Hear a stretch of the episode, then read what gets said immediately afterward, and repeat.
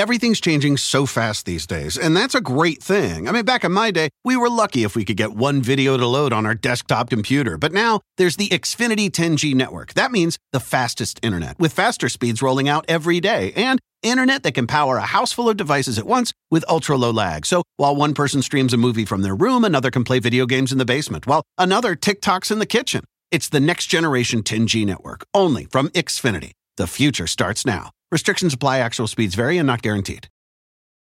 Walmart Plus members save on meeting up with friends. Save on having them over for dinner with free delivery with no hidden fees or markups. That's groceries plus napkins plus that vegetable chopper to make things a bit easier. Plus, members save on gas to go meet them in their neck of the woods. Plus, when you're ready for the ultimate sign of friendship, start a show together with your included Paramount Plus subscription. Walmart Plus members save on this plus so much more.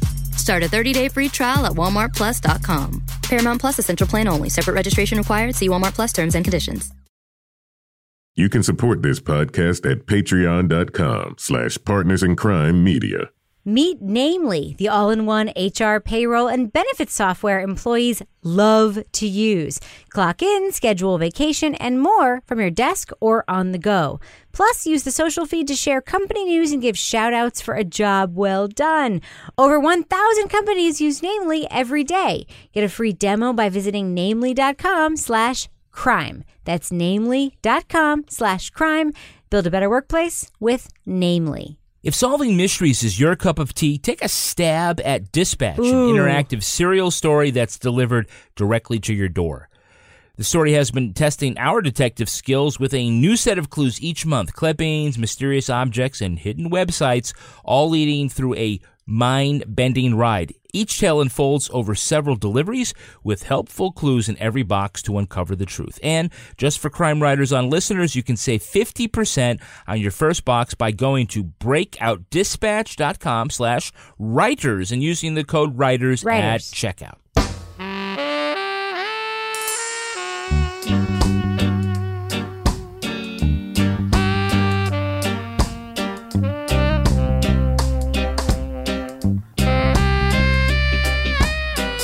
I'm Rebecca Lavoie, and this is Crime Writers On, the podcast about other podcasts and also about true crime, pop culture, journalism.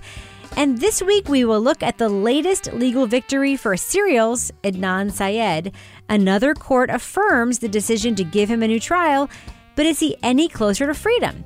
Then we'll look at the binge worthy podcast, maybe Empire on Blood. A journalist introduces us to the scariest drug dealer in the Bronx who just may be in prison for a murder he didn't commit. Joining me to dive into all that is my true crime co author and real life husband, Kevin Flynn. Good evening, Kevin. I'm feeling the love, Rebecca. You are? I am. People love me. I'm Oh. good enough. I'm smart enough, whatever the hell that means. Yeah. We'll talk about that in a second. All right. Also with us is journalist, true crime author, licensed private investigator, former defense investigator, and certified cat lady, Laura Bricker. Hello, Laura. Hello. Yes, my cats have the fever right now, the spring fever. So, um, yeah. Cat ha- scratch fever? Yeah, well, literally, they like sit at the door now because we started letting them out a little bit because they were strays when we got them, and so they they gotten the fever then, and they scratch like they're digging a hole through the glass. She's got the fever, and the only thing that can cure it is more cowbell. More cowbell. Yes, one more cat. And finally, no, no more cats. Finally, with us, the acclaimed novelist behind the City trilogy and the Crime Writers on book club dungeon master, Toby Ball. Hello, Toby. Dungeon Master? Yes. Where did that come from? Didn't you play Dungeons and Dragons in high school, Toby, like Kevin did? Uh, no. what? the dungeon master was in charge of making everything happen. That's right. Yeah, well, I've you know I, I know what the Dungeon Master does, but I didn't I didn't play.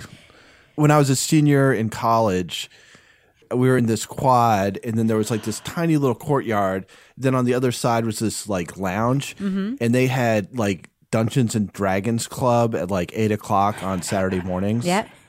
so I would wake up after a long night of having fun to like people like ah you know I've got a eighth level orc on my tail you know it's just like shut up I'm trying to sleep I have a son Right. right now who's really into, into Dungeons and Dragons, and A, it's weirder than I thought it was, but also better than I thought it was. I'm, I'm still trying to figure it out.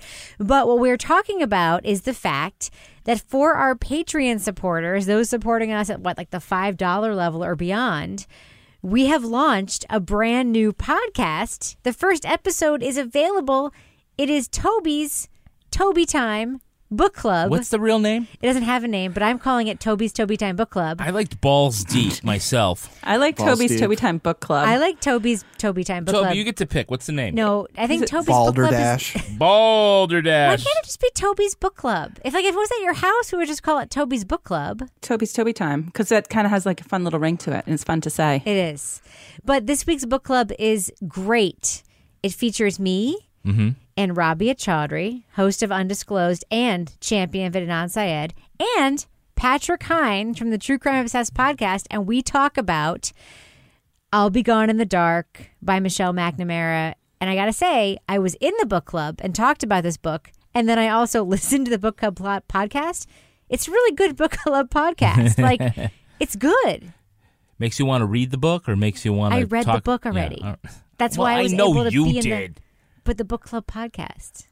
Laura and I are on the outside. We don't care. It's okay, Kevin. We can have our own club. We can have our own Dungeons and Dragons club, And you Kevin. can- so. and you can have a podcast for that. And you can Ooh. upload it to Patreon if you want. You can. That isn't that is a channel that is available to you. Nobody wants to pay for that. I don't know. I tried to play a similar game last weekend for the first time, and it like made my head explode. These it was like Treasure Island or Treasure Hunt. I, I was like, what is happening here? Yeah. I, I don't know if I could figure out Dungeons and Dragons. So Toby, can you just tell our listeners real quick quick pitch? How do they get to listen to this book club podcast? to listen to this book club podcast, you go to our Patreon site, and if you pledge five dollars a month or more, uh, you'll get a little email which shows which gives you instructions about where to sign up, and then you can add uh, sort of all the extra stuff to your the podcast feed on your podcast app. Right. Rebecca's got it all kind of written out nicely Yes. that even I could do it.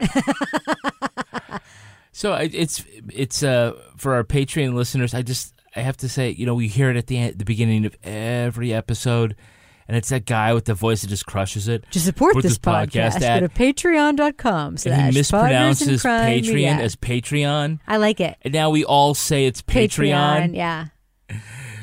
Toby, I don't know if I should correct kind you or not. Kind It's of like how I said but- Oregon. Yeah, exactly. I got a lot of flack. Oregon. Sorry, Holy crap. Oregon. Holy crap! People from Oregon. If you grew up in Oregon when that uh, wild, wild country stuff with the Rajneeshis was going on, goddamn, do you have a strong opinion and you want to let me know about it? Kevin, I know you got a lot of flack from Rajneeshi victims. I didn't get a lot of flack. Dems? You got a lot of flack for saying that that Oh, pff. That, uh, that Sheila is like your your uh, spirit animal Listen, or something. I wasn't. I wasn't talking about Sheila's. terrorist. I wasn't talking about Sheila's actions, actually poisoning the people or whatever. I was talking about the way she comes across on talk shows at that time. oh, she's super charming, She's but legit my spirit animal. but that doesn't make anything. She would have yeah. made a great podcast. That's all I have to say. Can we talk about email that we got? Oh, we got one email that we're dying to tell you guys about, and I'm Yeah. just gonna let Kevin read it right now. Kevin, can you just Yeah. read it? And this is about, by the way, what our victory in the podcast yes, I bracket, mean a lot of people have which I promise, like we shouldn't talk about that too much longer. It's like old news. Yeah, I know, I know. Yeah, so we got a lot of emails from folks um, back when we were talking about email us with your "I voted for you." Yes. and I've got one here. Subject line: I voted for you, and it's like, "Hi, crime writers, we voted for you and did even more, as we are Toby's parents, and what would CWO be without him? we are faithful fans. Carry on the good work, Faith and Jonathan. And then I got oh another Faith and Jonathan email. It says, Alas, the email went to promotions and we missed it. I'm not quite sure what happened there. Best of luck and super congratulations for winning the bracket, Faith and Jonathan Ball. To which I sent an email back myself saying, Toby who? Toby, your parents are so nice. Thanks, mom and dad. There you go. Oh my god, I feel like I've talked to my parents so much in the last couple days on podcasts. I'm not gonna like share my angst again. No, Toby's parents are like 100% normal. Toby has no angst. Yeah. I will give one a, a couple of things just before we wrap up our book club conversation. At the very end of this podcast, where I usually put outtakes, What I'm instead going to put is the moment that Rabia Chaudhry came on the line for our book club podcast Ah.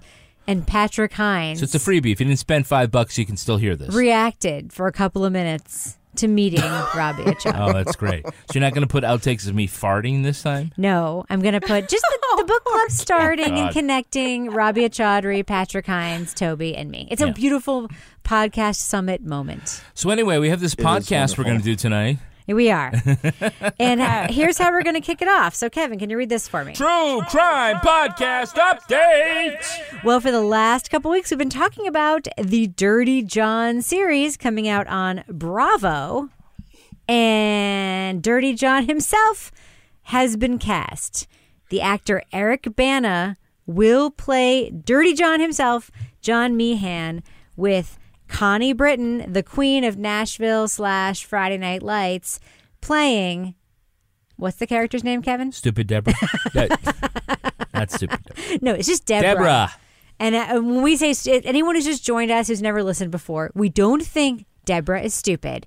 Kevin once said, Please stop criticizing Deborah for being in an abusive relationship. The podcast is not called Stupid Deborah, it's called Dirty John. Dirty John. All right. So, Eric Bana as Dirty John. Kevin, thoughts? Hulk smash. it's a good pick. If you see, if you actually if you watch Dateline NBC, you finally got to see a photo of the guy. Yeah. I think Eric Bana is a good cast. He's not the worst. Yeah.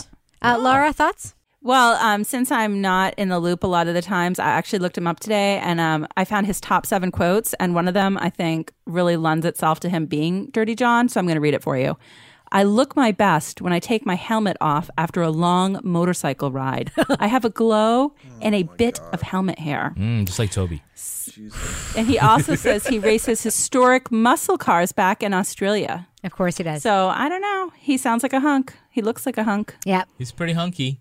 Uh, Toby, thoughts? I was gonna feel bad about saying this until I heard that, um, but I, I think he's the guy you call when Hugh Jackman turns you down. Oh snap!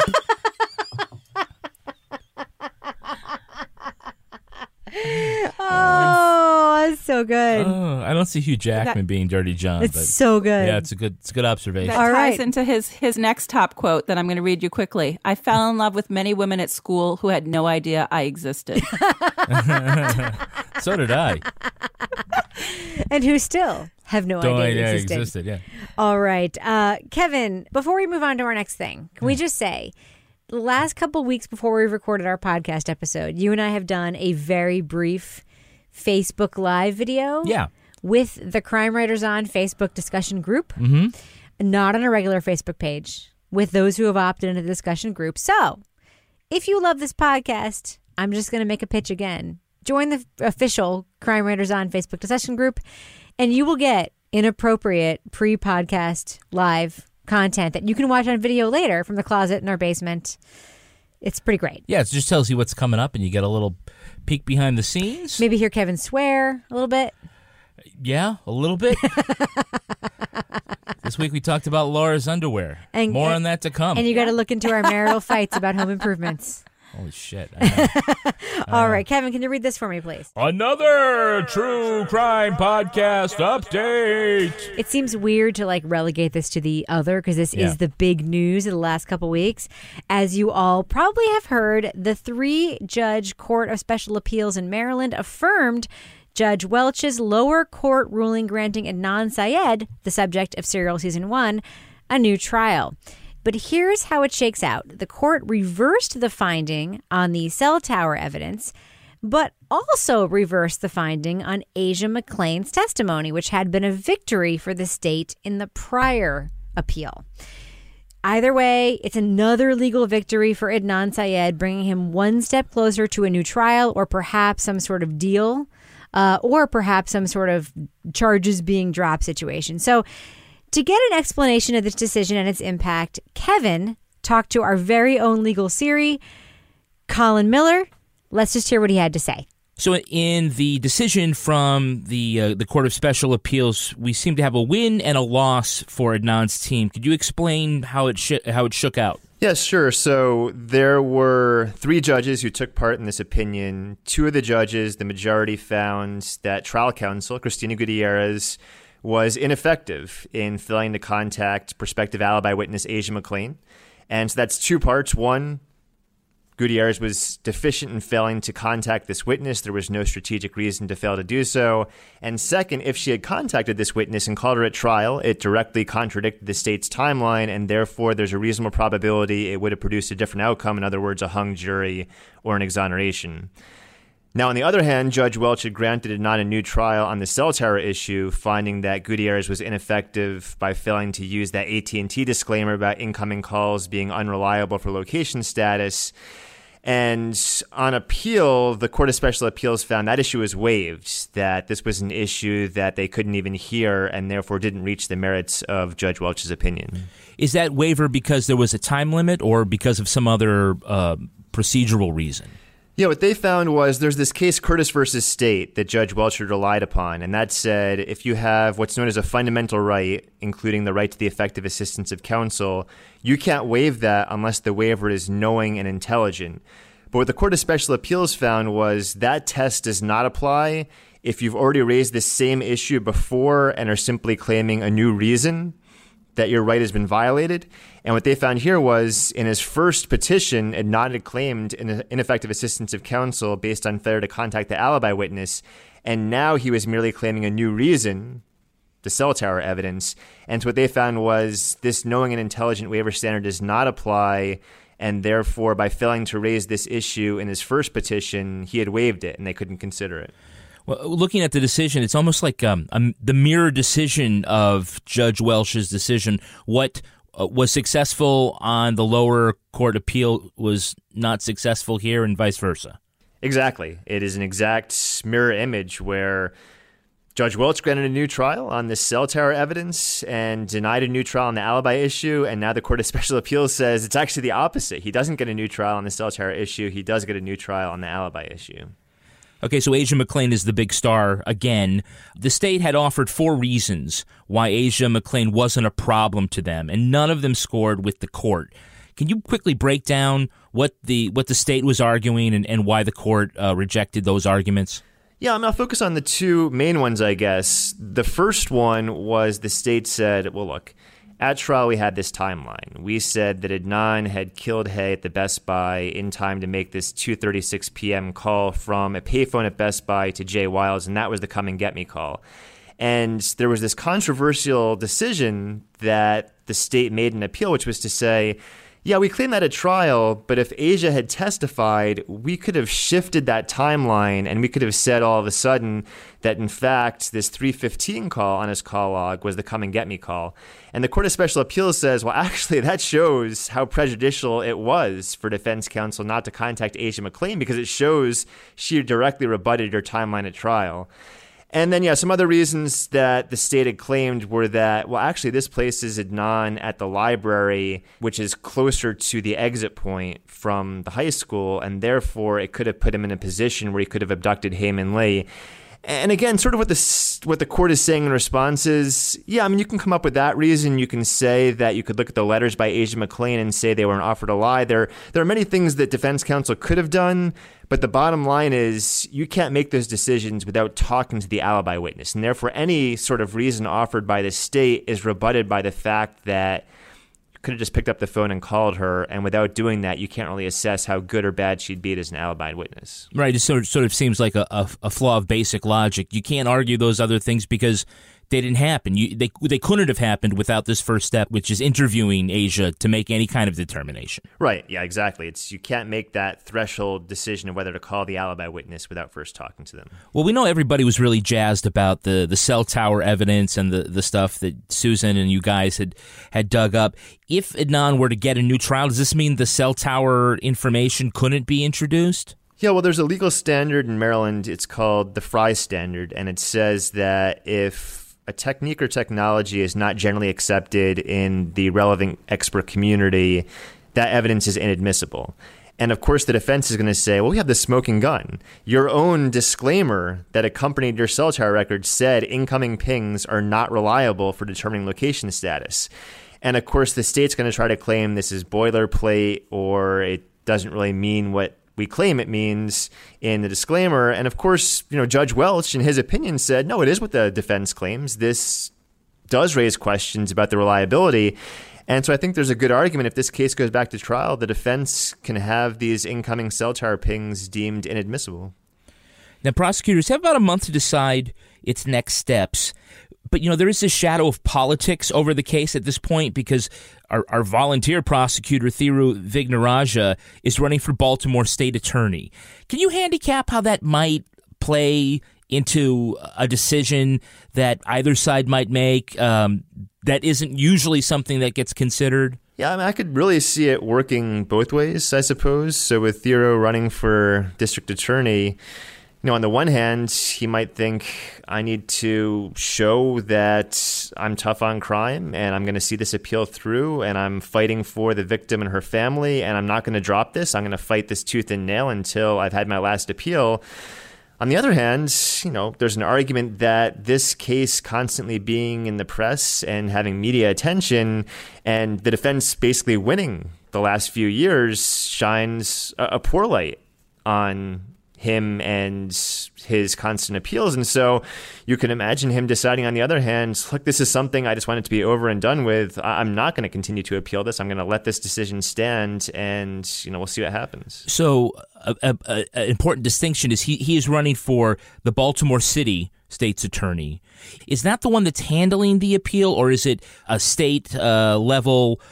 Organization. Is that the is, is that the body that is is handling all the appeal action? It is the the state attorney general. So it's the statewide agency that is doing this appeal. It is not baltimore city so, you know, I guess the, an argument would be that the, uh, you know, whatever consideration that the prosecutors at the state level would make, it probably isn't directly tied to what a potential new state's attorney would would say, you know, at the city level, because they aren't exactly in the same office, right? Yeah, exactly. And you know, another consideration here is that Thiru is doing this on the side. He no longer works for the agency, and so he might have some input in terms of whether this goes forward, but he's not going to have the final say. That'll be the attorney general who would decide whether to perfect this appeal. Okay, so what's the prospect of bail for Adnan? Yeah, I would still say it's not great. He obviously filed for bail after Judge Welch had granted him a new trial. And at that point, Judge Welch said, Look, this could still go either way, and I'm going to deny bail at this time. At this point, he has a second court, the Court of Special Appeals, saying you're entitled to a new trial, and that strengthens his claim for bail. At the same time, it was a 2 1 decision. We have a dissent in this case, a pretty lengthy dissent. And so I imagine the state would continue to say, look, this is a case that could still be reversed on appeal, and it's too premature to release him.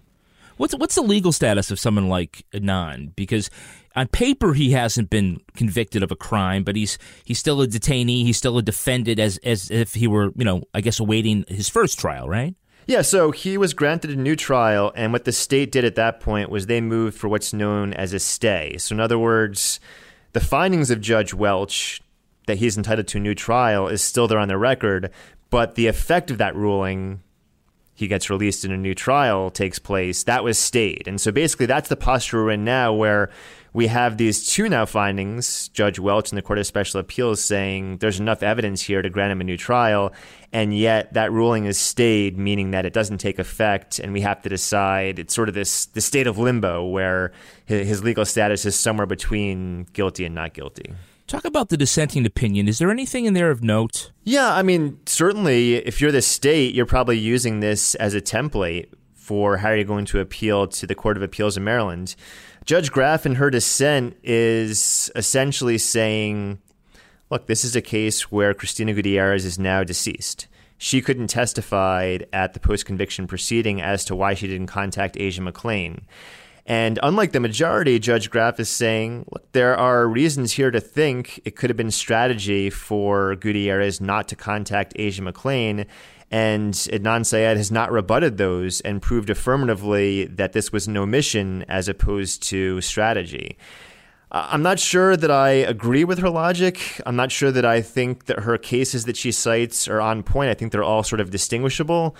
But there certainly is a lifeline that she's thrown to the state wherein they can now claim to the Court of Appeals look, there's a judge that has said we should win. And there's some case law she cited. And that's more than the state had going into this appeal. You know, there's some that say that uh, it doesn't matter that the defense keeps winning lower court appeal after appeal because whoever loses the latest round is just going to appeal to another court. So, is, is a win a victory in this process? Well, first of all, it's quite possibly a, final victory. Uh, this is something where statistics have shown somewhere between around 8 and 13 percent of cases that a party seeks to appeal to the Court of Appeals are accepted, which means, I guess, about 92 to 87% of cases aren't even heard by the Court of Appeals in Maryland.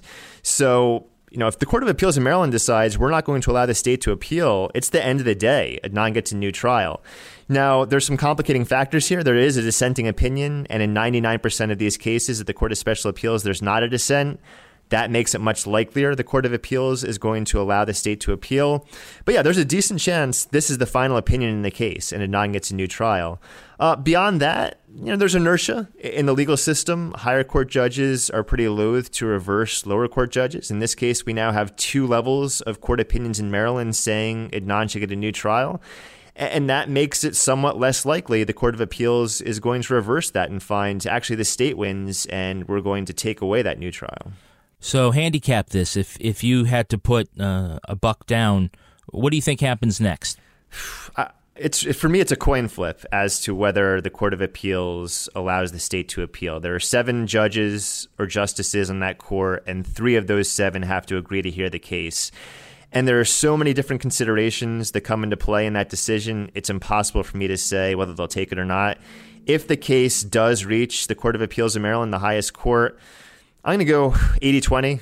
80% chance that they affirm Adnan gets a new trial, 20% chance, one in five, that they end up reversing. And the chance that maybe they'll just skip the appeal and, and go right to a new trial? Yeah, I'm going to go 50 50 on that. I just, uh, th- there's so many different considerations that can come into play in that. I just can't handicap that and say, I think they're going to take it or not. It's, it really could go either way. Right. And there's still always the chance that the state will sort of give up the fight and say, okay, time served, or an Alford plea, or something like that as well, right? That's in the air. They could they could offer a plea today, and they could reach terms. And another thing that I've noted, which is kind of interesting, is I discussed the waiver issue before.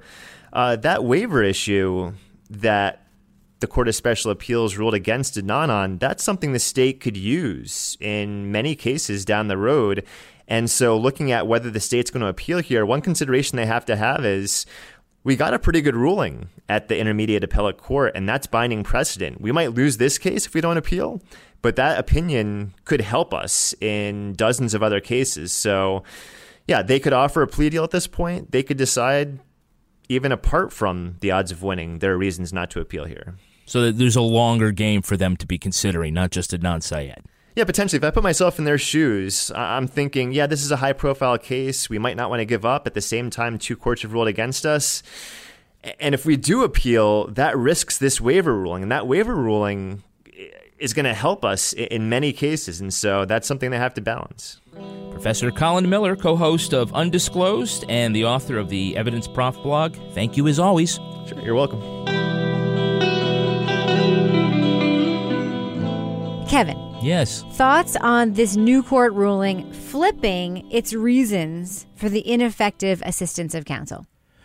I, I, I said I was very surprised at that. It, certainly, it's in the end, it's still good for Adnan. I mean, I guess I guess on the cell tower stuff because everybody's super excited about that. It just really seemed like a real great well, Columbo new. moment that uh, Susan Simpson and the undisclosed team sort of came up with, and it certainly won the day in uh, Judge Welch's courtroom. I kept calling him Judge Welsh. Not that I got it wrong, but that's the th- one quarter French in me. Yeah, it does the ch as an sh. So. Uh, but I digress. I was really surprised, though, that that the Court of Special Appeals uh, went back and looked at the Asia McClain issue and ruled that that was uh, uh evidence of ineffective assistance of counsel, only because Judge Welch kind of like said, um, almost like said, it doesn't matter because the timeline is still messed up. That it's almost like a moot point because the timeline is messed up. It doesn't matter when Asia came into play whether she what she could That's say. That's what the first judge. That's what said. the yeah the first judge said. And so this panel actually went back and dug a little deeper and said, no, actually that that makes a lot of sense. That's a winnable point. And while it doesn't discount the cell tower evidence, which I thought was really super strong, again it, it sort of stops the clock before you can get to the the idea that the fact sheet would have changed anything. It just ends up being this decision that's saying you can't bring that issue, Right. So this is the thing that I just want which to is clarify. a win for the state. I listened to this tape with Colin twice Mm-hmm. Yeah. because I edited it for this podcast before we all listened to it. I also listened to the undisclosed discussion about it, and here's what I take away. What this court basically said was you're not necessarily wrong that Cristina Gutierrez was a bad lawyer because she didn't do this uh, cell tower thing. But you can't add that to your reasons for being a bad lawyer later. Right. When your main reason for her being a bad lawyer was just that she didn't contact this witness. Is that right, Kevin? Yeah, Okay, that's basically what they decided. yeah. I mean, I, th- I think so. I mean, Laura, isn't that your uh, your interpretation? Yes, this is, and I was thinking about this as I was listening to the tape today, and and I'm like when we had our first discussions about serial, and I was still like on my raw raw defense investigator. I'm like, that's like the first thing I would have done is gone out and talked to the alibi witness. So, um, you know, even if it wasn't going to pan out, even if the alibi witness wasn't credible.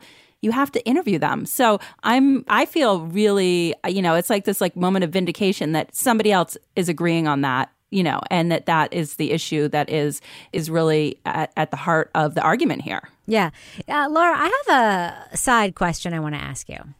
So Okay. we don't know what's going to happen in the Adnan Syed case. As, as we heard Colin say, like, they, he could just get a new trial, Right. or the state could make a deal, or they could drop the charge. It's like a lot of things that could happen. One of the things that could happen, though, is that he could get a new trial. Mm-hmm. Meantime, Jay Wilds has given like this interview with The Intercept that Oh, yeah. completely contradicts mm-hmm. his original testimony. Mm-hmm. Asia McClain herself is on Twitter and social media talking about her role and wrote a book about her role as an alibi witness, which, in my opinion, like doesn't make her an ideal witness either in a weird way. no yeah. Like, what is what would this trial look? I mean, you're a defense investigator. Like, what would Yeah. this trial look like to you? a shit show. Um, no. so, I mean, I think that, you know, i i- what I would have been doing, and I think what any investigator that's involved is doing, is compiling every single statement that these witnesses have made to different people, different media outlets, and compiling them to use as possible impeachment material for Right. these witnesses. Right. So, but but it's confusing because I mean that's a, you know at this point there's been a lot of interviews, um, a lot of different places that people have been mentioned, like you said, a book. So you know I think for you know if it gets to that point. It's going to be on Adnan's side, getting those witnesses prepared by doing like mock cross examinations on them so that they can really hold up when they are on the stand and confronted with something that maybe is a little different than what they're saying when they're testifying. Right. So, so Toby, you know, listening to the first season of Serial, I don't know how well you remember it, but there's one moment that sticks out to me, and that is when Sarah Koenig finally gets in touch with Asia McClain, and Asia McClain basically says, like, you know, I figured if there was, I don't, I'm sorry, I'm going to misquote it, but I figured if there was like something that said he wasn't guilty, I would have heard about it. And Sarah Koenig says to Asia McClain, like, but I- I think I you think might, you- right. I think you might be that You're it, thing. yeah. I think you are that person. And this most recent ruling basically says like Asia McClain is that person. And Toby, we've had a lot of conversations on this show, debates about whether or not, you know, this medium, podcasting in particular, is good or bad for the justice system. And here we have another court affirming that Adnan needs a new trial. But now this court, the higher court, pointing to the thing that Serial did. That, by the way, let's also give credit to Rabia for handing Sarah Koenig the piece of paper that said, like, call this person, mm-hmm. please. Toby, what are your thoughts? Well, I think, uh, you know, I've said it like many times, which is if you're in jail and you're innocent or at least claim to be innocent, like the best thing to do is to get a podcast or a documentary made about you because suddenly all this money starts pouring into this investigation and all this you know attention starts getting paid and, and and things like that. So again you know without serial there's no way that this case gets the even like 1% of the attention it's getting now so yeah you know as far as that stuff goes like i think it's it's definitely helpful for the person who is in jail to get that attention. I think our criticism about podcasts and the justice system has been more about people having this idea, I think, based on serial that they're going to solve crimes in real time. They can eat Um, 12 right. And, and yeah, so they go out and they're like, I'm going to do this. Call back.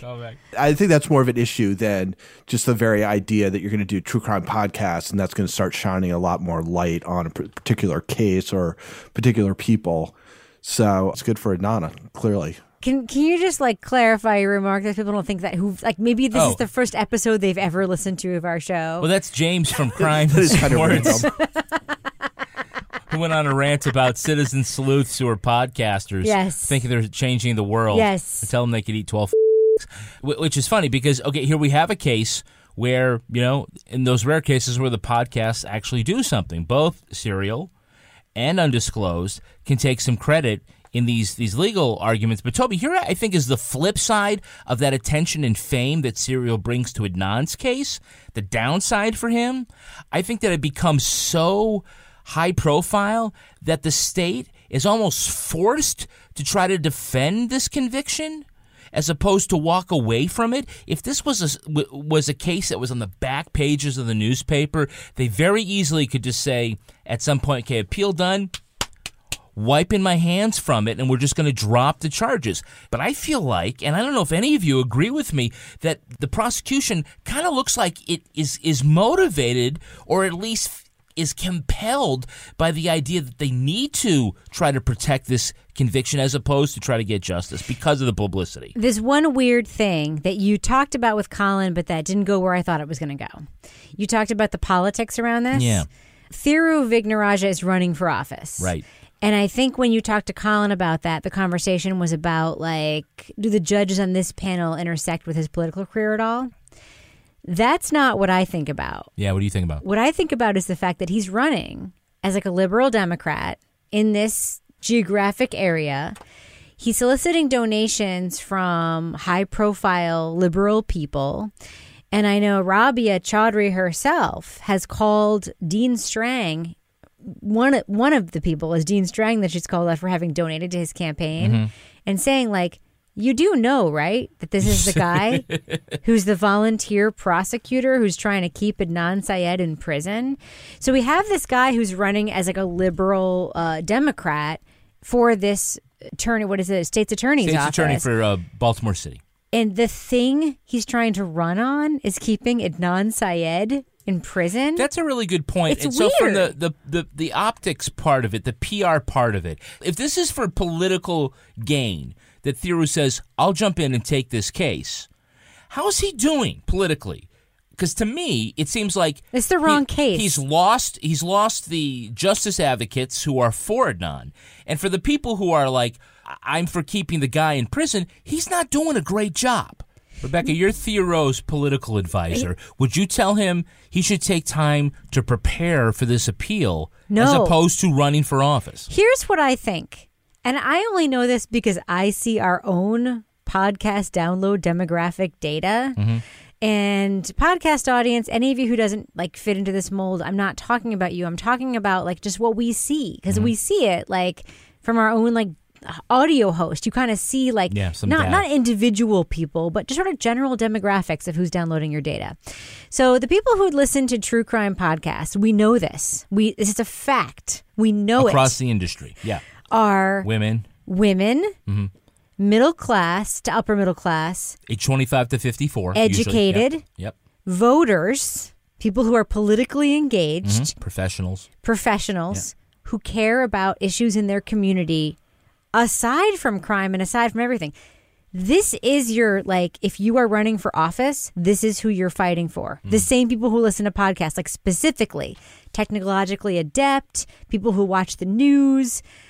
I just can't imagine your best look as someone who's running for office right now, especially as a Democrat and trying to win.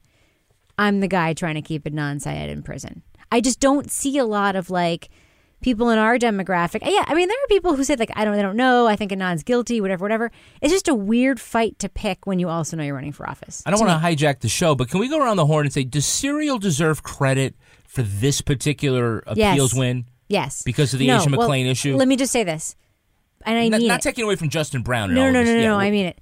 Rabia deserves credit for pursuing a journalist to do the story. Sure. Serial deserves credit for doing the story. Period. Like the story that they did was the one that reached what's now done more than 500 million times. Serial deserves that credit. The Asia McClain issue was at the heart of that. And the cell tower thing that Susan uncovered would never have been something that she would have looked to uncover had not Serial done that as a whole episode in their podcast. Yeah, yeah, but I mean, in this certainly the cell tower The stuff is yes. won the day last time. Serial deserves the credit. Asia for this. McClain wins it this time, so Serial Yes. gets the gets the the They get W. the W, but Rabia always gets the Toby W before it. 'cause agrees? Serial wouldn't have had the story were not for her. I, I think we should take credit for this. Oh, we should, right? Yeah, yeah, Hundred percent. Our, We our came in pithy at analysis, episode I think. Yeah. exactly. might have put it might have put it over the top. Totally. So you're welcome. You're welcome, people. You are welcome. Yeah. So, Kevin, quick question for you. What did you think of? Uh, inter- you're the one who interviewed Colin. Yeah, And usually it's me who interviews like the special people. So I sent you down to the basement. you were busy. I was busy, and I was like, "Go interview legal Siri." You you you went in cold. You did a very good job, by I the way. prepared a couple of questions. Congratulations. Thank you. What did you think of, of Colin's breakdown? It was it was a great breakdown, unlike those bad breakdowns that you get that require you calling yourmechanic.com. Wait, what? Yeah, your Wait, what are you talking about? As a sponsor? Yeah, yourmechanic.com sends the mechanic right to your home or office. Uh, Better yet, your at your mechanic, you can get the quote up front, and that is the actual price you pay. So, like right now, we're doing this podcast. Yes. I could be getting my oil change right now by your mechanic, or doing some tune-ups or things like that. Is, listen. is that a code word? Listen, I'm not not. a code I'm word. sorry, It's- but I'm thinking this is a good way to find dates. I mean, I don't know. I'm not. I oh, don't it's want. not that kind of website. I don't want to take away from your mechanic.com, but that transition was so rapid. Can you just go back and explain what your mechanic.com is again? Because I feel a little bit like like hornswoggled. What Okay. was that? What was that? Yourmechanic.com is Okay. a service Yes. that a mechanic will go to you, your home or your office, and do repairs on your car or your truck. And that way you don't have to do the thing where you like try to make some time and get out of work and bring the car to the garage. You mean that thing I did yesterday with our son's car, where like Yes. I took it there and it was a whole like appointment. I don't have to. I don't have to worry about that. You don't have to worry about They that. They could just come to our house. They come to your house wherever you want. And they back up every service with a 12,000 mile, 12 month warranty. And you can also get like a full background check on their mechanics. They all have like an, on an average 10 years worth of experience. So, like if your car won't stop, the check engine light keeps It won't bugging stop? you. That's really bad. I think you may want to start. if it's a self-driving car running people over, call yeah. your mechanic. Well, call today, schedule your appointment, or visit yourmechanic.com slash crime. Crime. And a mechanic will come to your home or office. For a limited time now, you can get $20 off your first service. You can actually call now as well. Call 800 701 6230. We'll put the phone number in our show notes. You will? 800 701 6230 or go to yourmechanic.com slash crime. Crime. I am fascinated by that sponsor. I'm going to go to that website immediately after we stop recording this podcast. Kevin, what Do else do you have have? pictures of the mechanics you can choose from? God damn it, Laura. You Swipe had to swipe go there. left, swipe right. they don't have that kind of tool for your for your rental, Laura. okay. I'd like to get a lube job. Can you have him bring his socket set? what else you got, Kevin? Want to get jacked up. Um, hey, look, Rebecca, you'd never turn down free money, right?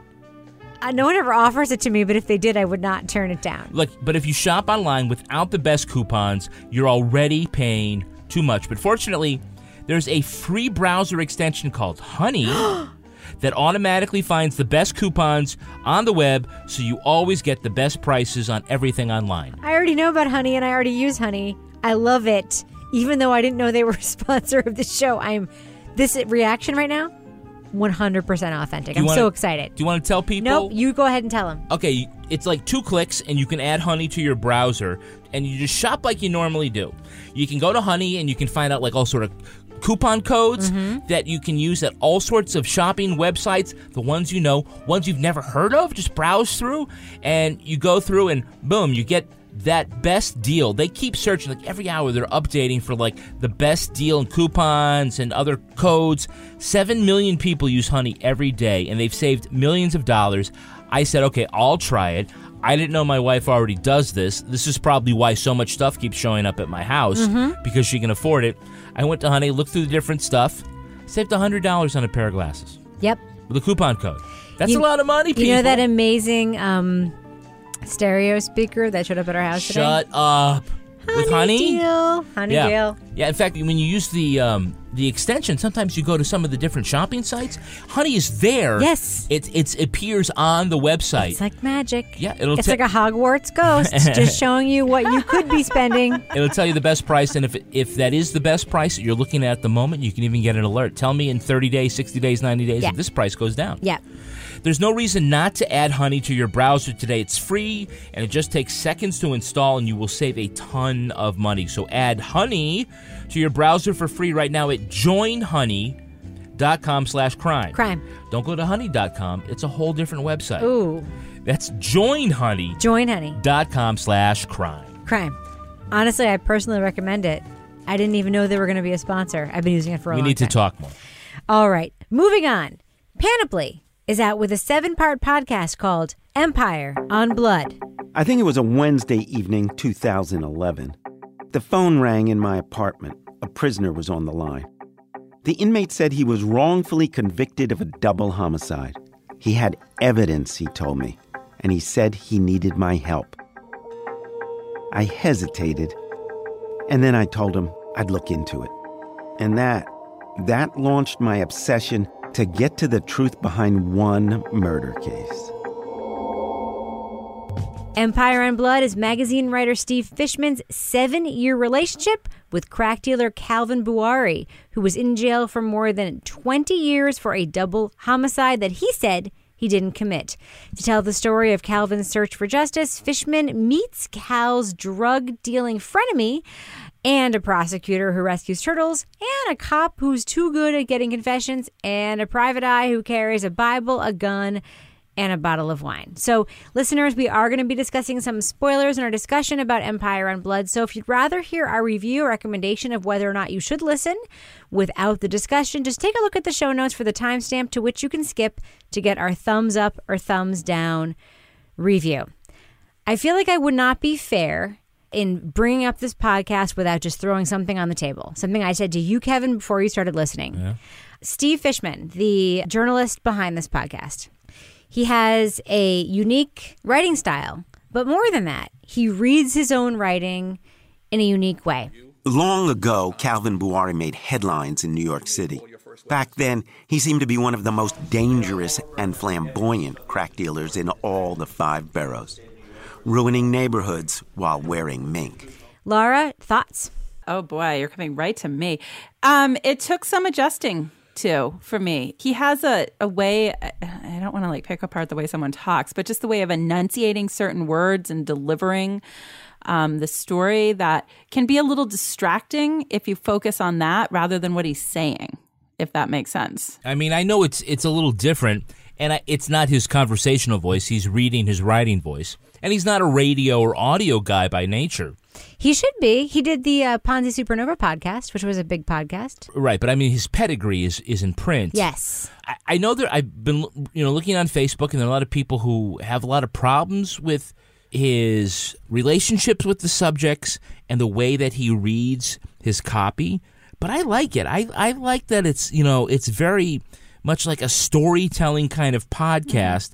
Which I don't think we hear enough of. So I- I know I, I don't know if I'm in the minority or not, but I liked it. It's a little performative for me, uh, quite honestly. It reminded me a little bit of uh, the Heaven's Gate podcast. Yep. It wasn't my favorite, and it sometimes I found it a little frustrating, and other times it, it didn't bother me at all. Right.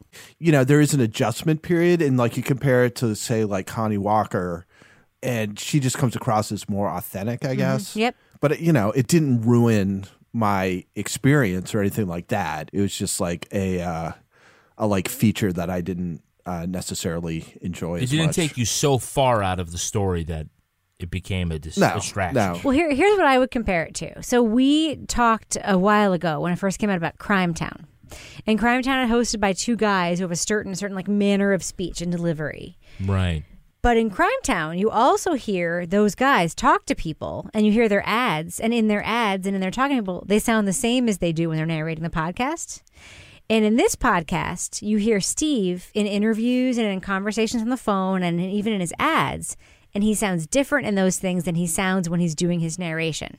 So to Yeah. me, it is a choice to narrate the show a certain way. Mm-hmm.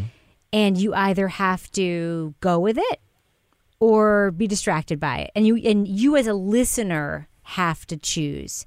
To me that is a bug, not a feature because you're challenging the listener to choose in a way that could be distracting from tipping my hand what I think is a super interesting story. So let's let's get beyond that. I, I just want to throw it out there first because I do feel like that is the first impression people will get, and I just wanted to throw it out there. And I think it's important to acknowledge that the style is there. So let's talk about the main character here, Calvin Buari. We first hear he's a crack dealer in the Bronx who made the choice to bring the business from Brooklyn to the Bronx. I, I do think that, that the character Steve talks to, they just talk about like the economy of what's going on at that time. And this is not like a a super news story. We do know that there's limited opportunity for people growing up in certain neighborhoods and that like this is part of that opportunity. So, you know, we have a drug dealer now living in the Bronx and, that's sort of our main character, Calvin. Is this a character right out of the gate that we want to root for? Kevin, what do you think? I don't know. Uh, I mean, I think certainly Stephen does a good job of sort of ex- providing context for explaining what 1990s New York was like with the pre Giuliani era and, and when he, Giuliani became mayor and the whole idea of super predators and whatnot. And I think we hear that sort of at the in the second to last podcast where it's uh, uh, where, where Cal's attorney's like, you know, the prosecution thinks this is still 1990. Yeah. But yeah, for certain, we've got a guy who is flamboyant, but is selling drugs to people, ruining the neighborhood. Did he kill two people in a car in cold blood? That we don't know. That we don't know. And that is like the whole thing here, right? Right, exactly. And this is the thing that I think a lot of true crime podcasts challenge us with is are we talking about a perfect defendant? No. Mm-hmm. I mean, this is one of the reasons why I think Serial is such a compelling story for people because on the one hand, you either have an honor student who's just like any other 16-year-old who like mm-hmm. maybe smoked a little pot and did something that like every like 16-year-old does or who might be a psychopathic murderer. You know what I mean? But in a lot of real stories, like the ones that Laura has worked on as a defense investigator, you have imperfect defendants who maybe didn't commit the crime. Yeah, that's exactly what I was going to say, Rebecca. You know me too well. yeah, I mean, yeah, I mean, a lot of cases I worked on, you have people that are not likable. You have people that have bad facts in their life. You have people that don't look ideal when you get them into court, but at the same time, they may not be guilty, or they may not be guilty of what they're totally charged with. They may be guilty of some of it, not all of it. But at the same time, you're not going to always have this person that is like the, like you said, honor student or perfect angel that you want to root for who just found themselves in the wrong place at the wrong time. You're going to have real people who are involved in situations, but what actually happened may not be what they were charged with. Now, one of the things that's very interesting to me about Empire on Blood is Steve's relationship with Calvin, also with another character, Dwight, who we'll talk about in a minute, who's sort of the frenemy slash betrayer of Calvin. It's very complicated. He also develops real relationships with the other side, with Turtle Man, the main prosecutor, Alan Karen, with, you know, less so with Father Frank uh, Vigiano uh, and his huge boat and like that whole weird thing, and and with P.I. Joe Barry, but like mostly the, the primary relationships he has with the two guys who are in prison, Calvin and Dwight. And we see a lot, and I think this was a criticism that came out a lot in Serial Season 1, like, was Sarah Koenig, you know, in her phone calls to Adnan where they talked about what he's cooking in the kitchen and all the other stuff, like, you know, is she crossing a line where she's not being objective? And we saw her in a lot of interviews and we discussed this a lot in the podcast. Like, that's kind of a bullshit thing. When you're reporting a story for a long time, you have to develop a relationship. It's just a question of whether or not you show it in your reporting or not. Steve Fishman was super transparent about showing those relationships in this whole story. Toby, what did you think about that? You know, I didn't really have a big problem with it. You are kind of put in a weird situation where you end up, or at least I, I think the intention is that you you end up rooting for this guy who, you know, was I think sort of undeniably a bad guy back in the day. But I, I didn't really have a, a problem with it, and I think in order to produce something like this, you, you have to have some kind of relationship, as as you said. And I think it's hard if you're going to be sort of that intimately involved for that period of time. Like you're either going to end up liking the guy or you're going to really hate him. Mm-hmm. It, it doesn't surprise me, and I think the fact that that he's pretty upfront about it is fine, and that's just kind of the nature of the beast. I think. I actually agree with you. And to all of our detractors on uh, our Facebook group and other places I've seen, what Steve is doing here, which is different and that I really, really like, is he's just saying it. He's saying, I came to like this guy. I have a relationship with this guy. And he is including tape that I think some people might say compromises him. I'm putting that in quoting marks as a journalist, but that a lot of journalists actually do, and they just don't include in their story. I think about our book, Kevin, Our Little Secret, where I went to the uh, prison a bunch of times to, to interview the killer in that story. And I think of all of the conversations we had, which were just friendship style conversations, which weren't fake. Like, I liked mm-hmm. the guy. I became friends with him. I care very much about whether or not he has the right coat when he's going outside. I care very much about how he feels about his family and like his pain. I care about all of that and I cared about it. We couldn't and didn't include that in the book because that wasn't like the story that our editor would let us tell. Podcasting is different. It was a good epilogue, though. What did you think of that, Kevin? Well, I think that the concern that people have is it's on on two fronts. One is whether or not it's ethical at all to do this. Is he being genuine when he talks to Dwight and to Cal and he's being their friends? Is he, you know, it's one thing if he's like genuine but misguided, uh, but is is he just you know playing them off or or whatever? And if he is, is that a problem? The other thing that is more my concern is, or the thing that I would be concerned about, is whether or not it's sort of, and we've talked about this before, it's like, who does he serve? Uh, whose water is he carrying? Right. He can either be the advocate for the audience, which means to probe all of the different stories and the angles and the things that are wrong uh, and the inconsistencies in the stories of Cal and the others, or he can be the advocate for his friends, for Cal. Mm-hmm. And is he just telling Cal's story at the expense of what the audience learns? And it's hard to get that balance. Right. But he's he's transparent about the fact that yeah, I I've come to have a relationship with the guy. I like him, but he also points out things when he th- like he's testifying and saying he didn't carry guns. No, I have tape of him saying he carried Yes. guns. Things like that. He betrays him. Yeah. W- w- what do you but think? I don't have a, I don't have a position on that. Yeah, other I'm- than I think that's I'm a concern. just curious, and I mean, I understand the concern. Yeah. but I do think he does it fairly with everyone. Like he, like the, the thing that I like about this, and I think I said this to you when I, I I was way ahead of you in listening to it. I finished it before you did, Mm-hmm. and I was like, I think that this is like a fully immersive reporting experience where he developed relationships with everyone Mm-hmm. and puts everything he had in there. The the Yeah. place where that shows the most is his relationship with this guy Dwight. And for listeners who have not listened to this podcast yet, the basically uh, We're in the spoiler area. They the- should have listened yeah, to this podcast. But no, but if they haven't, and Yeah. they're just like the bare bones of the story is this guy Calvin is accused of killing these two brothers in a car. Mm-hmm. Uh, Dwight. Uh, through a series of events that I'm not going to go super into, at one point he was he was friends with Calvin on the streets for a while. He kind of saw Calvin as a brother. He says at one point in the podcast, Calvin was like, "No, our relationship wasn't really like that. He's just a dude I knew." But for Dwight, the relationship was more important. It turns out like Dwight is at different times either a witness for Cal, but then turns on Cal and becomes a witness against Cal, but then mm-hmm. doesn't show up for the hearing where he could deliver that. He changes his mind. And then at one point, Dwight confesses to the murder that Cal is in prison for and becomes like perhaps the exonerating witness against Cal. Mm-hmm. it's very complicated. And Steve is equal parts talking on the phone with both of them, like sending them both clothing and like having this like supportive relationship with both of them. Also visiting Turtle Man at his house with all of his turtles.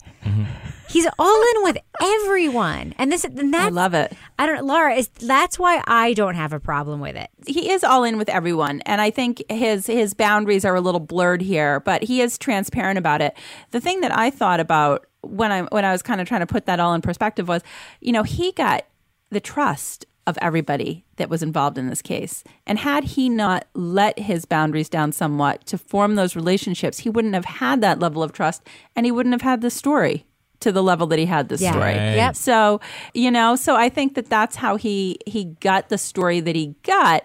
You know, I wouldn't call it like the same type of journalism as like I mean, it's it's it's it's a little bit different, but I loved uh, all the details of these people that he was just like cruising around with, and he's riding the train with the guy with the wine in his bag, and he's like hanging out with the turtles, and I mean, it was just um, there was a lot of really quirky details that made you feel like he was kind of sitting around telling you this story like one of his friends at his bar.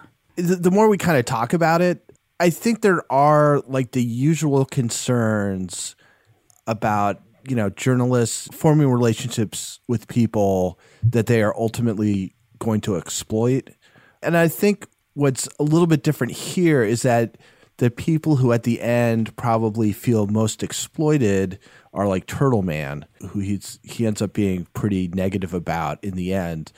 But um, I don't know. Is he more negative about Turtle Man than he is about everybody else? I mean, basically, Turtle Man, he says the guy said he never got a thing overturned, but that's not true. And with Calvin, he says he said this on the stand, and that's not true.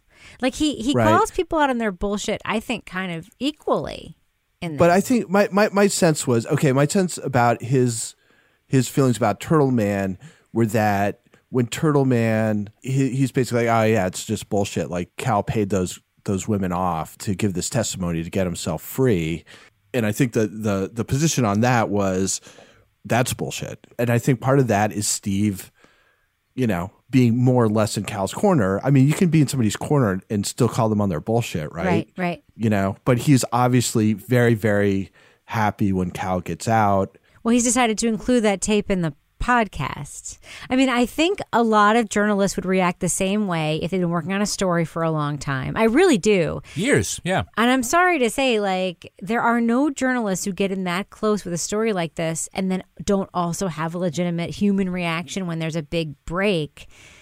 He just made the choice to include that, like, include that tape, which I thought was a super interesting choice. And I think what people are reacting to when they're saying he's too close, he's whatever, he's like, no, he's just showing you. I don't know. I mean, that's how I felt. Now, Kevin, I have a, a style choice question for you. All right.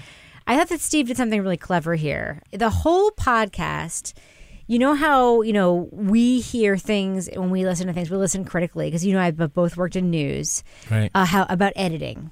And we'll sometimes say, like, this person should have edited this out. Like we talked about Connie Walker last a couple weeks ago of like, you know, you would have edited out some of the rhetorical question stuff or whatever. Right. You hear the lack of editing. It's actually really hard to hear editing. My strong impression in this show is that Steve did a, a great job cutting out a lot of stuff we didn't need to know and a lot of characters we didn't need to have. So he boiled himself down to sort of like what, like eight central characters. And then he gave them all very cleverly, I thought, nicknames. Almost everyone had a nickname. It's like Father Frank and Evelina, I love Right. them. the key witness, Right. it, which wasn't her name. It was her nickname she gave herself, and he would mm-hmm. embrace her nickname, Turtle Man, mm-hmm. which is not Turtle Man. It's the first prosecutor in the case. You have Cal, Calvin, Calvin Buari, but we know him. You have Dwight. So, like, they're the only people with real names. Almost everyone else in this podcast has a nickname. And then you think about, like, all the other people that you know he had to have talked to report this are just out of it. Is that not like paring down and editing? Yeah, I mean, I think it's good editing to cut out, as we would say on the page, dead wood. Right. That you know you keep it as as tight as you can with with as few extraneous details and characters as you can get. Sometimes those are great. They add different kinds of color and depth. But for this kind of story, I think it was great that the color was added by uh, his language and his observations and not by necessarily bringing in everybody that was in the neighborhood. You know, I mean, we hear in, in I think it was episode one, we heard one guy from the neighborhood who was a, a dealer, and I'm trying to remember what his name was. We didn't hear from his name mentioned again to the last episode but he you know he wasn't like a recurring character. We didn't keep hearing him talking about the good old days Right. you know when we start we bring in dwight and somebody like gets his opinion about dwight just kind of did his thing moved on. Right. I, I thought it was good. I thought, I thought it made it a lot tighter. And there was probably a lot of other historical context, a lot of other people he talked to to get the information that we heard, but like you don't need to hear everybody's voices. I don't know. I heard a lot of good editing in this. That was the strongest thing you about mean it. audio editing or, or no, story edits? editing. yeah yeah Not audio editing. Story editing. Yeah, Like I mean for the for for the things that people don't is- like about the way the the narrator read his script, I think that if you just looked at the copy on pa- on the paper, The writing the was- whole the thing, writing like as was a, say, as a strong. monster magazine Yeah, article, yeah. I think you'd say like this is really good. I think the writing writing was very strong. All right, so I have a question. if that's not guys. good, the rest of it's not going to be good. because uh, the one thing we have to address uh, is Dwight. Okay, Uh, Dwight is a character that uh, poet goes, of evil. goes back and forth from being a an advocate for Calvin to the enemy of Calvin and the betrayer. He's what the the Judas of the story. He's a complicated character, and yet Steve is as close to him as he is to Calvin in some ways. Laura, what what did you think of Dwight and his claims of not knowing anything slash actually being the killer slash being Calvin's best friend slash what did you think of Dwight and what did you think of Steve's relationship with him? I think it's about par for the course for like somebody that's been involved in the type of criminal activity he had been involved in and kind of his background before he went to jail. So, you know, the changing story, depending on who you're talking to, that doesn't really surprise me. You know, I'm glad it all worked out in the end. I thought it was um, really interesting when you know you're listening to these phone calls when that, that was one of the things I, I liked when, when you're listening to the relationship form between steve and dwight or steve and cal and they're having these phone calls about these just sort of normal everyday things and at one point i think you know steve says i'm sorry to be talking about this and he's like no i, I like to hear what's happening out there i don't know mm-hmm. remember which guy said that it was interesting the level of information they were sharing about their lives with each other like Yeah. Steve's talking about going camping with his kids. And some people really put up that wall when they are at work in terms of not sharing that kind of information. Yeah. So I think it was pretty clever on Steve's part in forming this relationship with Dwight because it, it's it's like he gives a little information, Dwight gives a little information. Right. So in a way, his sharing information about what he was doing in his life gave Dwight that sort of feeling of, oh, uh, he's sharing with me, I can share with him. Right. But we also know that Steve is grappling with this idea that Dwight might be the bad guy here. Dwight might Yes. be the killer. Yes. Dwight has confessed Yes. to the killing. Dwight has also betrayed the protagonist in Steve's story, like straight up betrayed him. Like that's complicated. Yeah, why does Dwight Yeah. cuddle up with both Cal and with Steve if he is the trigger man? Is it a keep your enemies closer kind of thing or something else? I think Dwight is lower on the totem pole. I think there's an excellent chance Dwight committed the crime. And I think there's an excellent chance that over time Cal would forgive him for mm-hmm. all, or at least he thinks that. And I think he's mm-hmm. playing both sides of the mm-hmm. coin. I think Steve knows he's playing both sides of the coin and he's fostering this relationship knowing that. But here's the complicated question, and it comes up at the end of the podcast. Mm-hmm. Dwight may or may not be the bad guy. We've heard Steve continue to struggle with his own relationship with him and yet still offer to like send him clothes and all the stuff they're doing. Porno mags. Uh, exactly. that was the best one. he asked Sure, for some Dwight. Mags. I was like, sure. Was that before or after he like pissed off the guards by masturbating in his cell? Oh, Exactly. Jesus Christ. Exactly. He needs some Brooklyn and sheets. Oh, Jesus, Rebecca. Oh, Oh, no. oh Laura. Oh no! Needs Brooklyn and she. It's true. But we also hear one point like Steve Several pairs of super apparently. interesting conversation and one that I can relate to having had with somebody who was in prison when he's telling him about his plan to beat somebody up and he's like you shouldn't be telling me this but at the same time he's also like you should be telling me this because I'm taping it and it's really good for the podcast it gets weird right Yeah.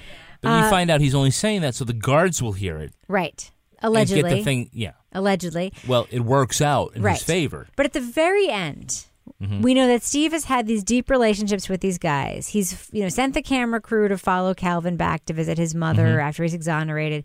He is- Interesting scene too. He is there when Calvin finally gets out of prison after this whole mishap about all that bullshit Paperwork. stuff. It's crazy. Jesus. He's in it. He's Yeah. in it. Flash forward, Calvin is out. Calvin is uh starts his own business, everything seems good. But then, like I don't think it's too surprisingly, he's he becomes lost. He's living in a van. He's not doing well. And Steve Yeah. is still reporting the story and as a listener, you kind of feel like you know, with any other story that's being reported by somebody who's a little bit neutral, you're like, oh, that's really too bad. But with Steve, you're like, why can't you give Cal a job? Why can't Yeah. you let him work at Herbs? Be a bar back. Herbs. I know. Instead Design of the driving the, website. van That's- back and to me, that's where the problem with the lack of objectivity comes in, right? Like you can report gotta draw a the line story somewhere, and you can be my friend, but you're not going to actually help me when I tell you I'm sleeping in my van. I don't know. Like that's no. you I'm don't know if he's asked for the help. And by the way, I'm not saying that like Steve is wrong here. Mm-hmm. I'm just saying, as a listener, it's like I don't know. Did Yeah. I, am I the only one who felt weird about that? I, I felt like he was kind of kicking him while he was down a little bit. Like I was just like, ugh, like the whole ending was so depressing. it was like, you know, and then there was, it's like he's in the van, he's not acclimating to life on the outside.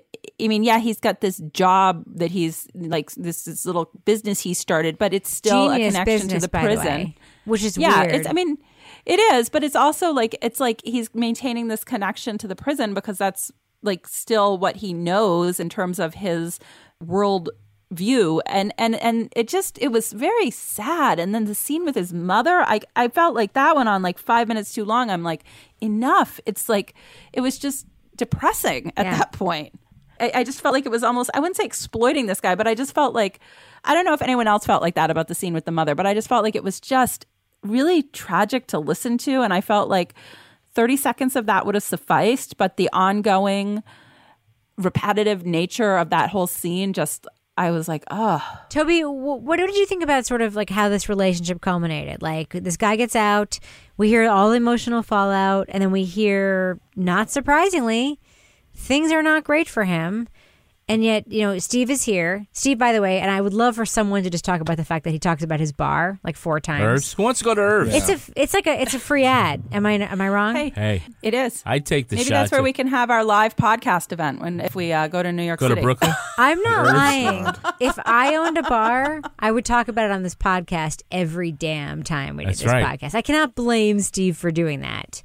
That being said, You can support this podcast at patreon.com slash Irv's Bar. uh, no, uh, Partners in Crime Media. Toby, Toby, what do you think? Yeah, I mean, I, I it's interesting that he chose to to put that in and sort of raise that question.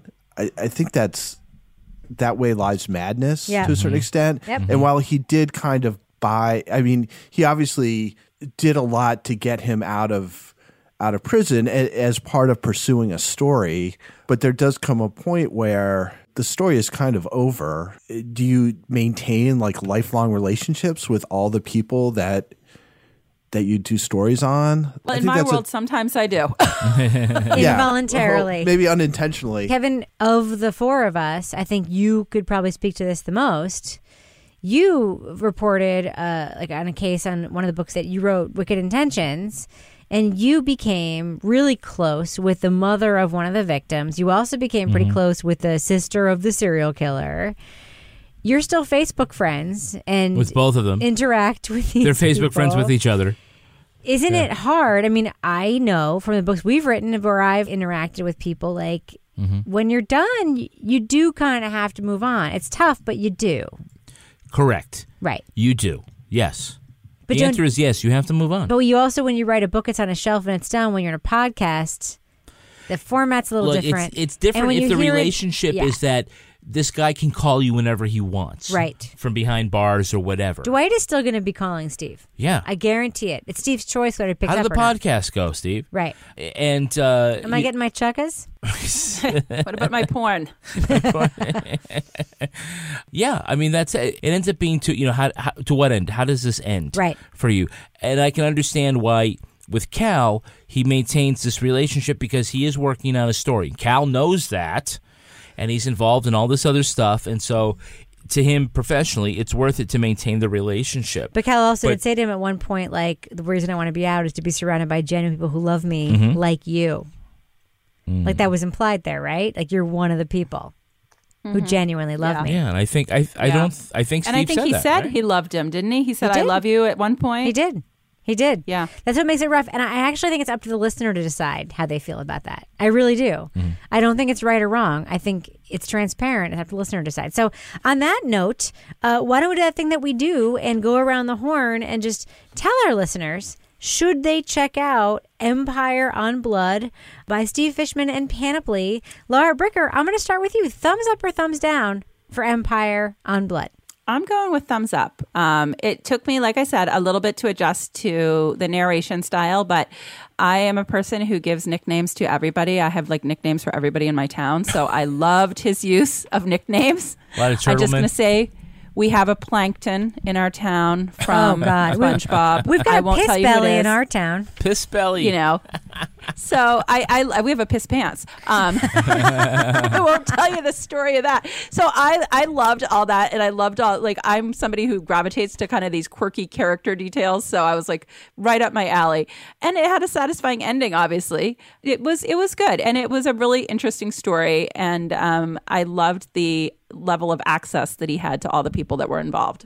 Toby, thumbs up or thumbs down to Empire on Blood? you know, I'll give it a thumbs up. I think the the problem with the thumbs up, thumbs down thing is that in the past like month and a half, uh, between West Cork and Missing and Murdered season two, we've listened to two really really good podcast series, and I don't think this is up to that standard. But it's it's still it's still good. It's it's got a lot of interesting stuff in it. So I would yeah I would recommend it. Yeah, I'm gonna give it a thumbs up too. I um, when I first started listening, I immediately just as an audio person, and I'm just gonna address it one more time. When you hear somebody deliver narration in a certain style, and it, it is stylized, what Steve Fishman decides to do with his narration, and in later episodes, it actually kind of calms down quite a bit, but especially in the first couple episodes, it's an aggressively stylized reading style. That sounds, as I said to you, like he's doing an impression of Ice T and SVU. It is potentially off putting. Do not let yourself be put off by that because there is a whole lot of there there in the story. I do really like uh, Steve's reporting. I love his transparency. He sort of breaks through all of the bullshit journalism stuff where you can't be close and you can't do this and you can't do that. He breaks through it because, as Laura pointed out, he also talks to the prosecutor. He also talks to the prosecutor's investigator. He also talks to the private eye. He also talks to the witnesses. He has everyone and he gives everyone equal equal weight and he does disclose that he's become friendly with the guy that is ultimately at the center of this. So I loved it. I absolutely loved it, despite all the things I just said that were critical about Steve's delivery. I think it's a choice. I'm not saying it's bad. It's just a choice that I think might be off putting to some people. But ultimately, there's enough there that I forgive the choice and I. I really like the podcast. Big thumbs up for me. What about you, Kevin? Yeah, I'm also a thumbs up. I I recognize that Steve's delivery style kind of made him a character in the story Yep. himself. I mean, obviously he's a he's a first person participant. This is first person journalism.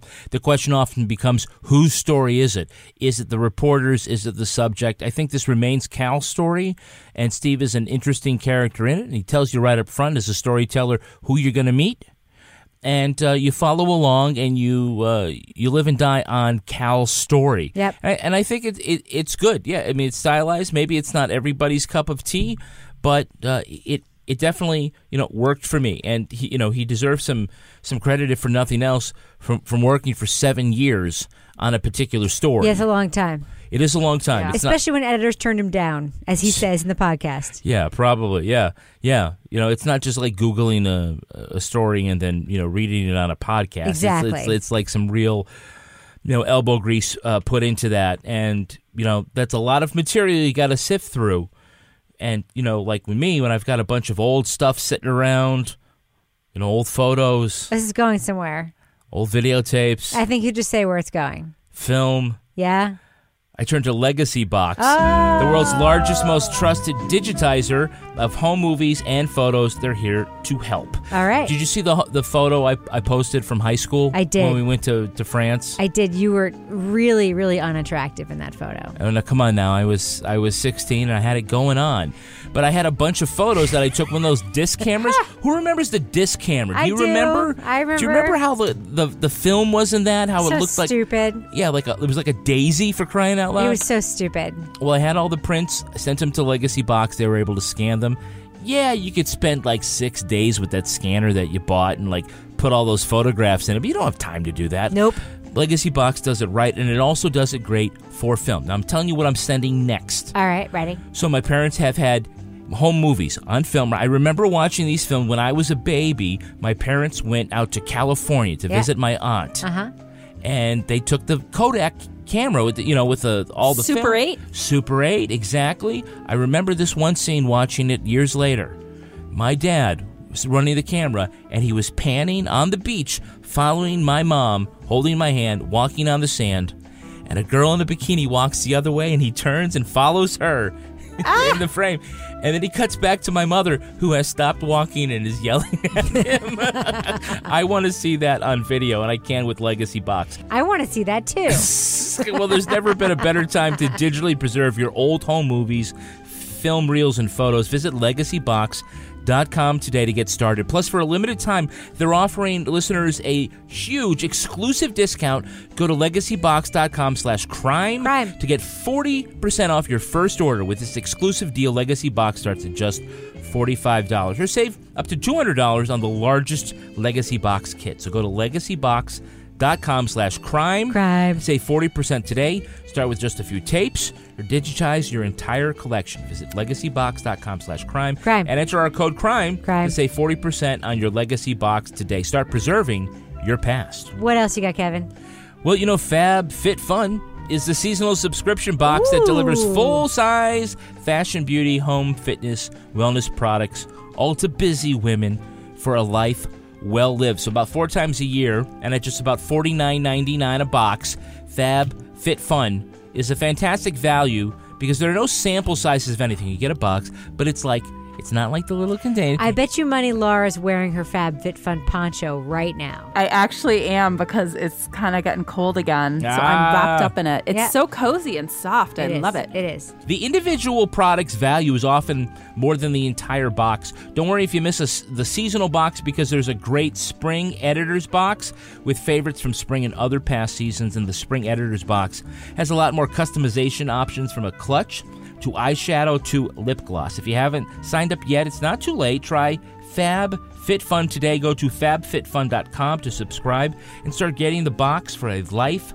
well lived. Use promo code CRIME, Crime. to get $10 off your first box. So that's products valued at $200, all for only $39.99. Go hmm. to fabfitfun.com and use our code CRIME, Crime. to get $10 off your first Fab Fit Fun box. Now it's time for my favorite part of this podcast, a little something I like to call the crime, Crime of, of the week. the week. Remember that time a flock of seagulls trashed a hotel room?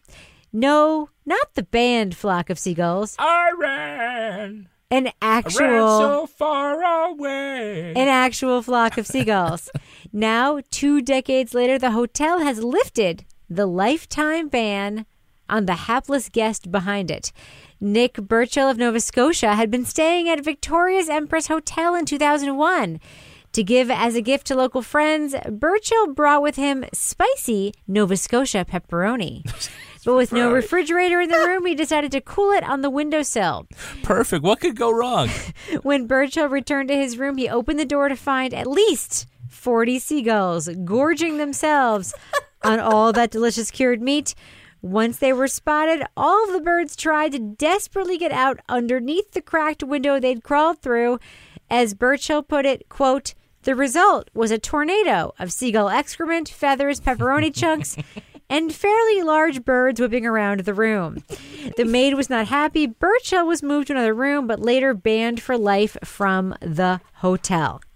Fast forward to the Seems present. a little harsh. Burchill's company booked him in a room at the Empress for a conference, and the hotel told his boss he wasn't welcome there. In true Canadian fashion, he wrote a heartfelt apology letter. The hotel forgave him after he said he was sorry. No word on whether the maid has also accepted his apology.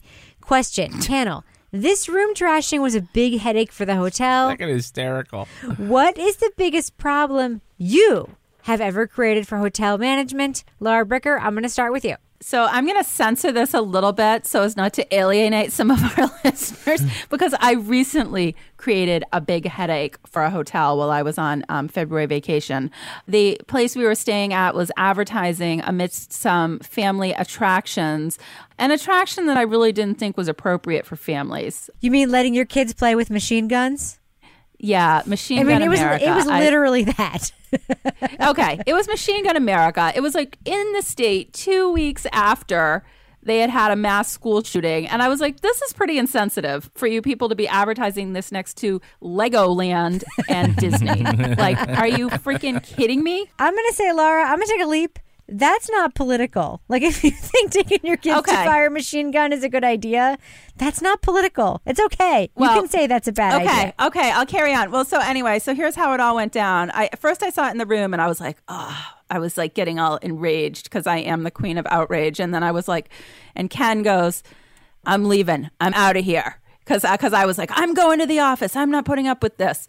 And so I went to the office, and um, I think they could tell I was a little perturbed. So they left me sitting out there for 20 minutes thinking I might leave. But in that time, I chose to tweet at them multiple times to their corporate headquarters. And they came out and said they couldn't help me. And I said, That's okay. I just tweeted at you. um, and then thankfully, when I left, uh, by the time I left, they had removed all evidence of the brochures from their premises. So um, that was a success. But that was probably the biggest nightmare I caused because they saw me coming. They're like, Oh, shit, her again? Yes. Like when I was getting, you know, you I had fighting the man at your hotel. Yes. Because you don't Yes. believe that children, as an attraction, should be firing machine guns, like actual literal machine guns. It was literal yeah, for machine twenty guns. four ninety nine. The whole family could go. That's still a good price, though. It's a very good Yeah, price. I it's mean, a if you bargain. want to do it, it's a good price. Toby Ball, Yeah. what about you? What is the biggest headache you have ever caused for hotel management? See, I, I'm always a considerate hotel guest, Mm-hmm. so I can't really think of anything I did. I did. uh So the night before my wedding, the story I got was uh, four of my friends were sharing a hotel room. And one of them locked himself in the bathroom, and uh, they'd all been, you know, drinking pretty heavily and they could they could kind of I, I don't he was like ranting and raving about something and they said they finally got him to open and he had like emptied the contents of a tube of toothpaste all over the bathroom Jesus. Oh, nice. Wow. Nice. i don't feel personally responsible for that but that's what i got It's not 40 seagulls, but it's still a mess. Kevin, what about you? What's the worst it's a huge problem mess. you've ever created for hotel management? I think it was letting all those birds into Laura's Nana's timeshare.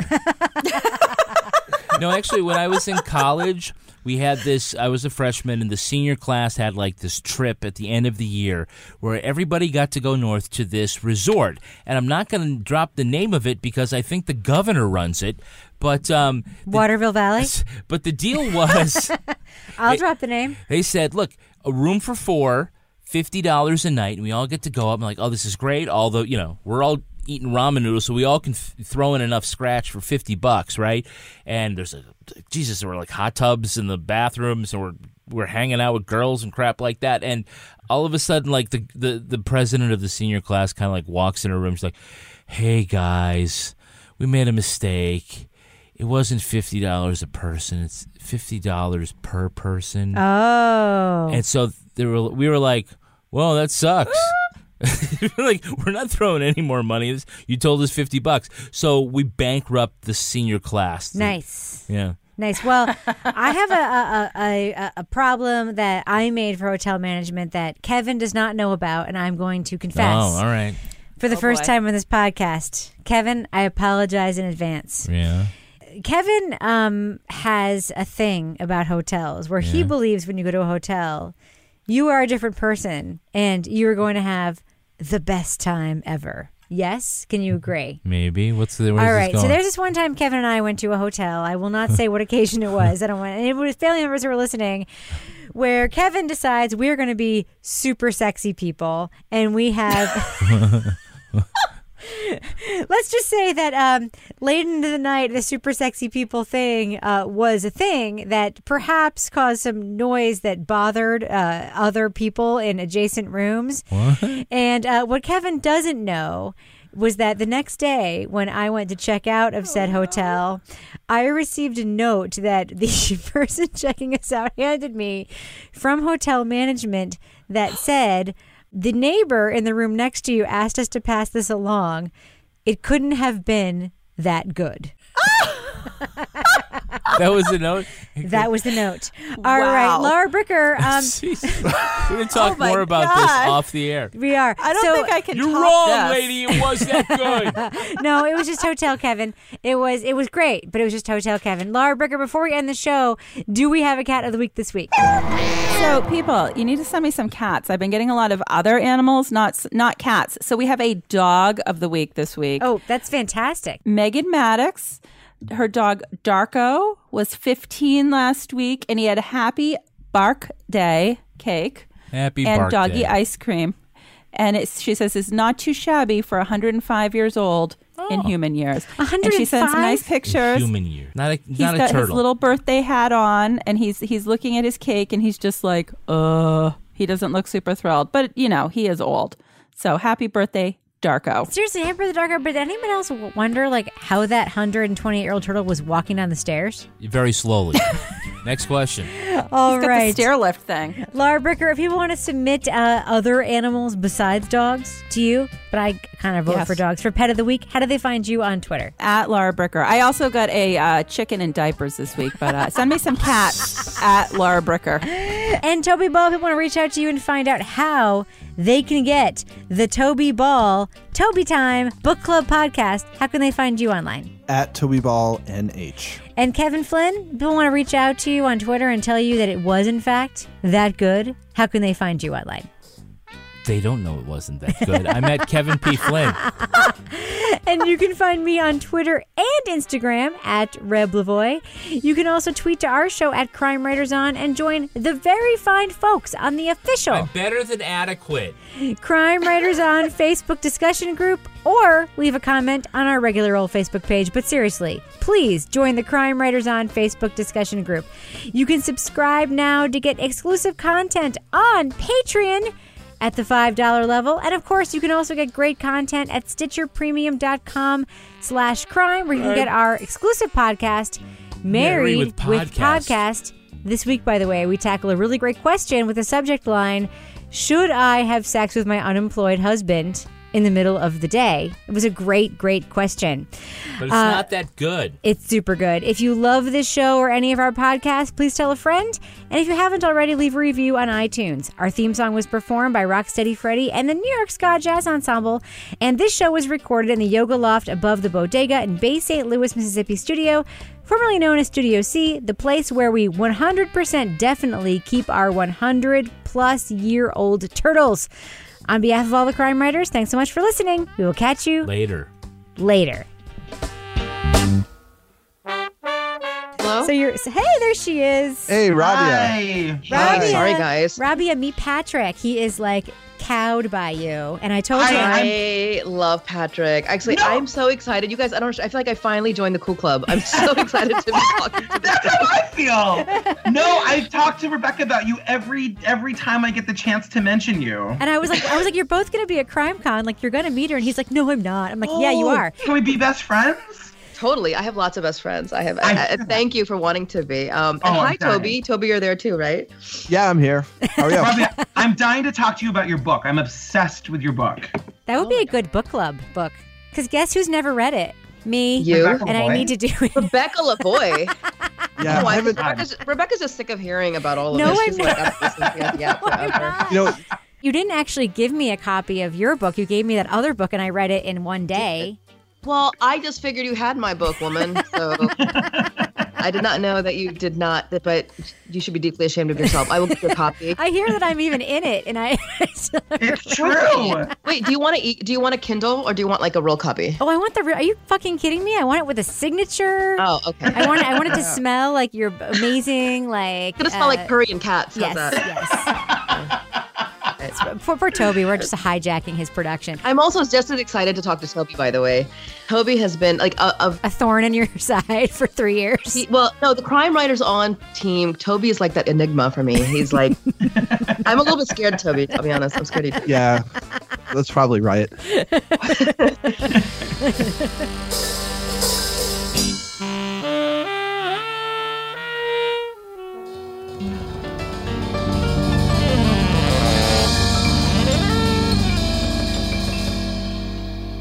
Partners in Crime Media.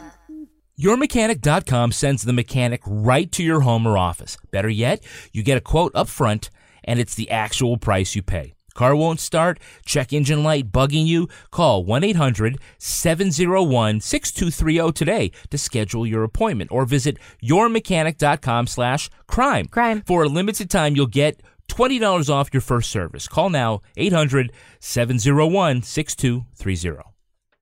Walmart Plus members save on meeting up with friends. Save on having them over for dinner with free delivery with no hidden fees or markups. That's groceries plus napkins plus that vegetable chopper to make things a bit easier. Plus, members save on gas to go meet them in their neck of the woods. Plus, when you're ready for the ultimate sign of friendship, start a show together with your included Paramount Plus subscription. Walmart Plus members save on this plus so much more. Start a 30-day free trial at walmartplus.com. Paramount Plus Essential Plan only. Separate registration required. See Walmart Plus terms and conditions.